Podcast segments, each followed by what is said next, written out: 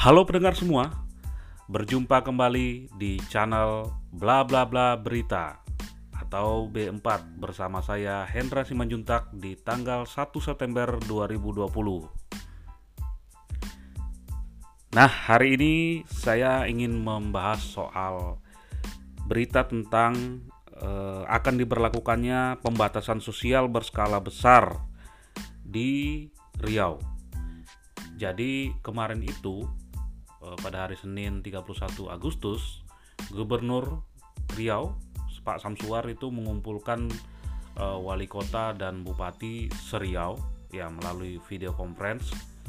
Jadi dia membahas soal rencana pemberlakuan uh, kembali P S B B atau pembatasan sosial berskala besar karena jumlah kasus covid sembilan belas di Riau itu meningkat drastis loh kawan-kawan dalam beberapa hari terakhir.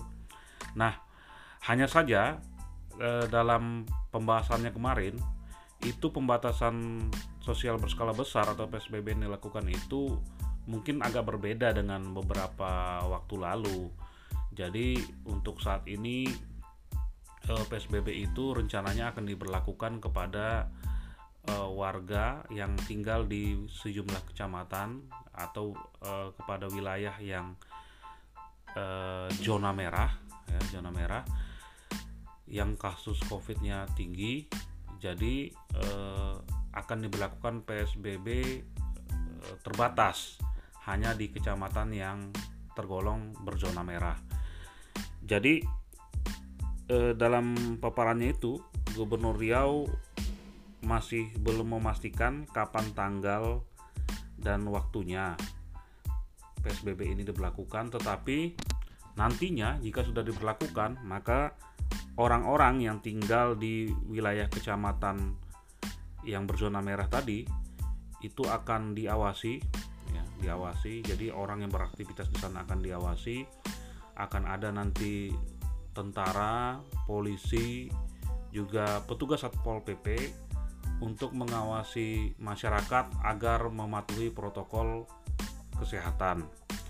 Nah, satu hal lagi yang perlu diketahui bahwa jika P S B B itu berlaku di kecamatan, maka eh, jam operasional usaha di tempat itu juga akan dibatasi, kawan-kawan. Nah, ini mungkin kayak dulu lagi ya. Artinya eh, kalau ada tempat usaha yang buka di luar jam yang sudah ditentukan, ya mungkin bakal ada penutupan lagi gitu dari petugas-petugas ini. Nah, mungkin ada lagi penyisiran, orang-orang yang di kafe akan disuruh pulang, orang-orang yang warung-warung yang masih buka akan disuruh tutup dan sebagainya. Ya pasti akan sedikit banyaknya akan berpengaruh eh, pada eh, kondisi ekonomi kita ya yang ada di situ. Nah, satu lagi yang tidak kalah penting adalah penyekatan tempat-tempat tertentu.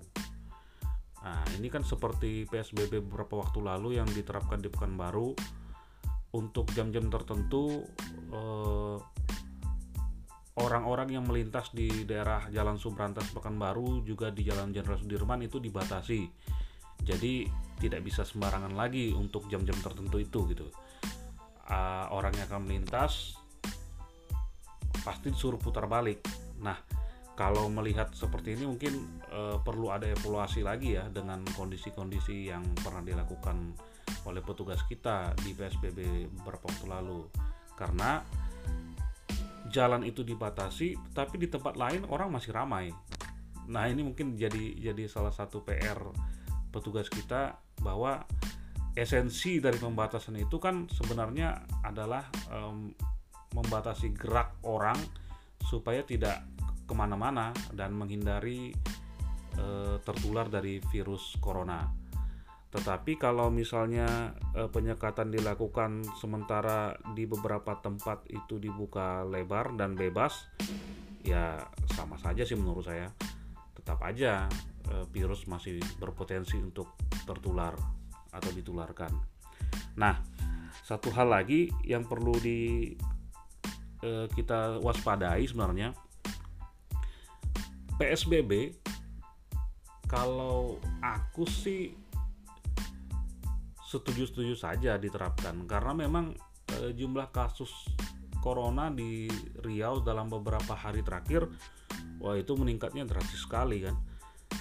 Dalam dua hari kemarin aja itu udah ada seratus empat puluh tiga kasus, kemudian kemarin itu seratus tujuh kasus. Nah ini udah nyampe e, ratusan kasus per hari kan, udah sebenarnya udah udah bisa dikatakan mengkhawatirkan corona di Riau ini. Nah sebagai gambaran aja ya, di bulan Maret sampai Juni lalu aja tuh kata Kepala Dinas Kesehatan Riau, jumlah kasus di Riau ini yang positif itu sekitar empat ratusan kasus saja.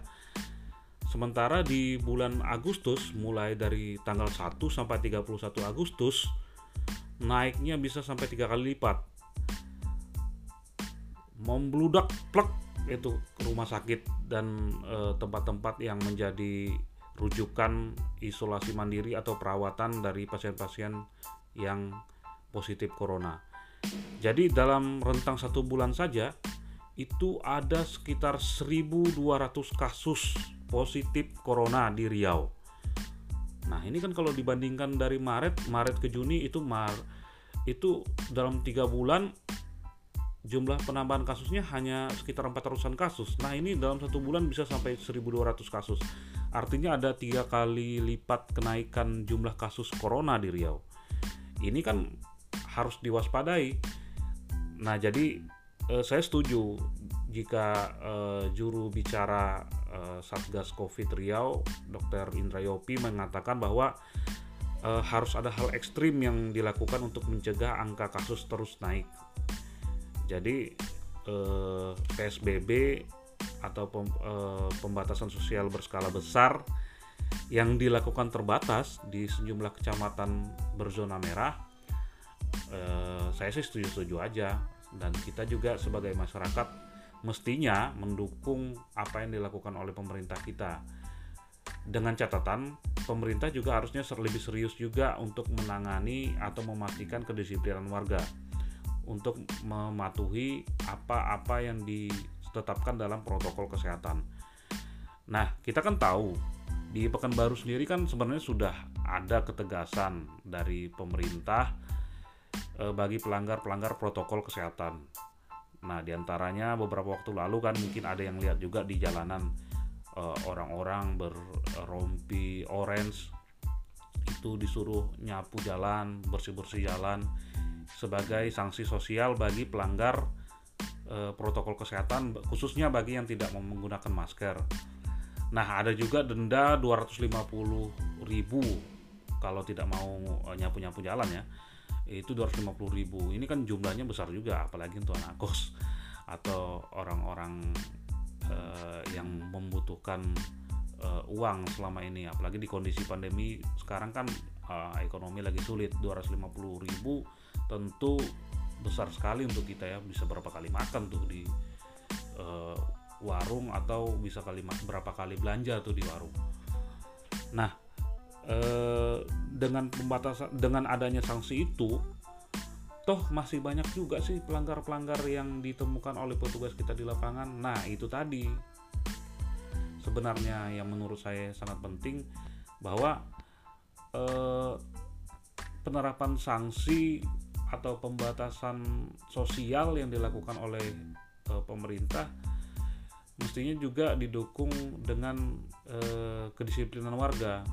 Artinya kan ya itu tadi, kalau oh pemerintahnya udah serius ya warganya juga harus serius juga dong.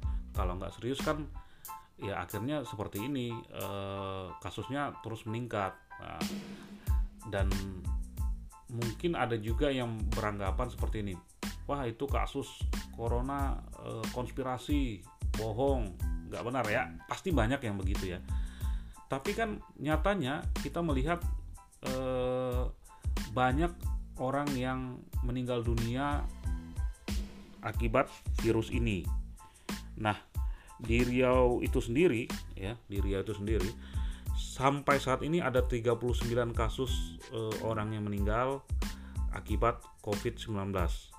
Nah, kepada keluarga yang tinggalkan, saya Hendra Simanjuntak e, mengucapkan mengucapkan bela sungkawa yang besar, eh, dan semoga tabah menjalani eh, kondisi sekarang dan ikut aktif mendorong orang-orang di sekitar kita supaya menjalankan protokol kesehatan. Jangan sampai lagi ada orang yang meninggal dunia akibat virus ini. Nah, itu ada tiga puluh sembilan kasus meninggal dunia, dan sampai saat ini total ya, akumulasi kasus positif COVID di Riau itu sudah sampai seribu delapan ratus empat puluh tiga kasus. Nah, ini kan jumlahnya besar loh teman-teman. Paling besar itu aja kemarin, kalau dari yang seratus tujuh kasus itu di tanggal tiga puluh satu Agustus, paling banyak itu ada di Kota Pekanbaru, ada tiga puluh empat kasus, disusul oleh Siak dua puluh enam kasus, kemudian Kuansing Kampar masing-masing empat belas kasus, di Rohul ada delapan, di Dumai ada lima kasus, Bengkalis dan Rohil masing-masing dua kasus, kemudian di Inhil dan Pelalawan masing-masing satu kasus. Nah, mungkin kalau kedisiplinan masyarakat itu masih seperti ini, ya jumlah kasus bisa jadi bertambah. Nah, eh, pemerintah juga mestinya eh, lebih proaktif, aktif mensosialisasikan kepada eh, masyarakat untuk mematuhi protokol kesehatan. Karena ya ngeri juga sih kawan-kawan. Gimana juga ya, kita bayangkan orang-orang yang tersayang dengan kita, orang di sekitar kita, mungkin eh, suami kita atau istri kita atau anak-anak kita, tetangga kita, ibu kita, ayah kita itu eh, diisolasi di ruang khusus, tidak bisa dijumpai oleh siapa-siapa kecuali oleh tim medis dalam waktu beberapa hari, kemudian harus mengkonsumsi obat-obat tertentu. Ah, ini kan nggak kebayang juga nih kalau kejadian ini terjadi ke kita. Jadi ya kamu mau percaya atau nggak percaya atau menganggap ini sebuah konspirasi, ya pesan saya sih kalau bisa eh, setidaknya kamu menghormati orang-orang yang eh, masih mempercayai bahwa COVID ini memang betul-betul nyata, menghormati orang-orang yang eh, secara eh, pribadi eh, percaya bahwa eh, virus ini memang ada di sekitar kita. Nah, hormati aja gitu. Kalau kamu nggak percaya ya itu kan terserah kamu.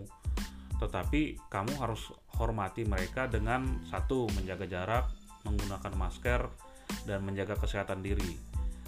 Ya kalau nggak perlu juga keluar rumah ya setidaknya di rumah saja, ya seperti itu. Tapi kalau memang harus keluar rumah ya tep, eh, ikuti juga protokol kesehatan walaupun kamu nggak percaya, tapi kamu harus hargai juga orang-orang yang percaya dengan keberadaan virus ini. Nah sobat pendengar, eh, begitu saja mungkin ulasan eh, berita hari ini. Nah ini berita ini data-datanya saya uh, kutip dari uh, koran Tribun Pekanbaru terbitan satu September dua ribu dua puluh. Nah, mungkin di media-media lain juga sudah membahas hal ini. Nah, saya di bla bla bla berita ingin mengajak kawan-kawan semua untuk memperhatikan uh, kesehatan diri, mematuhi protokol kesehatan. Dan juga jika P S B B benar-benar diterapkan, ya kita harus patuhlah setidaknya. Kayak kalau nggak percaya ya itu tadi, kalau nggak percaya dengan virus ini, setidaknya kamu menghargai orang-orang yang percaya. Begitu dia. Ya sejauh ini eh, kita berharap tidak ada lagi yang nambah eh, positif kasus corona di Riau. Kalaupun bertambah, kita doakan tenaga medis kita itu sehat-sehat sehingga mereka bisa e, merawat e, teman-teman kita atau orang-orang di sekitar kita, tetangga kita, orang satu wilayah dengan kita maupun sesama warga Riau sehingga mereka bisa sehat kembali dan berkumpul bersama keluarga. Amin. Terima kasih kawan-kawan pendengar untuk edisi hari ini. Semoga kita semua tercerahkan. Selamat pagi, siang, sore, malam. Selamat berjumpa kembali di segmen berikutnya. Bye.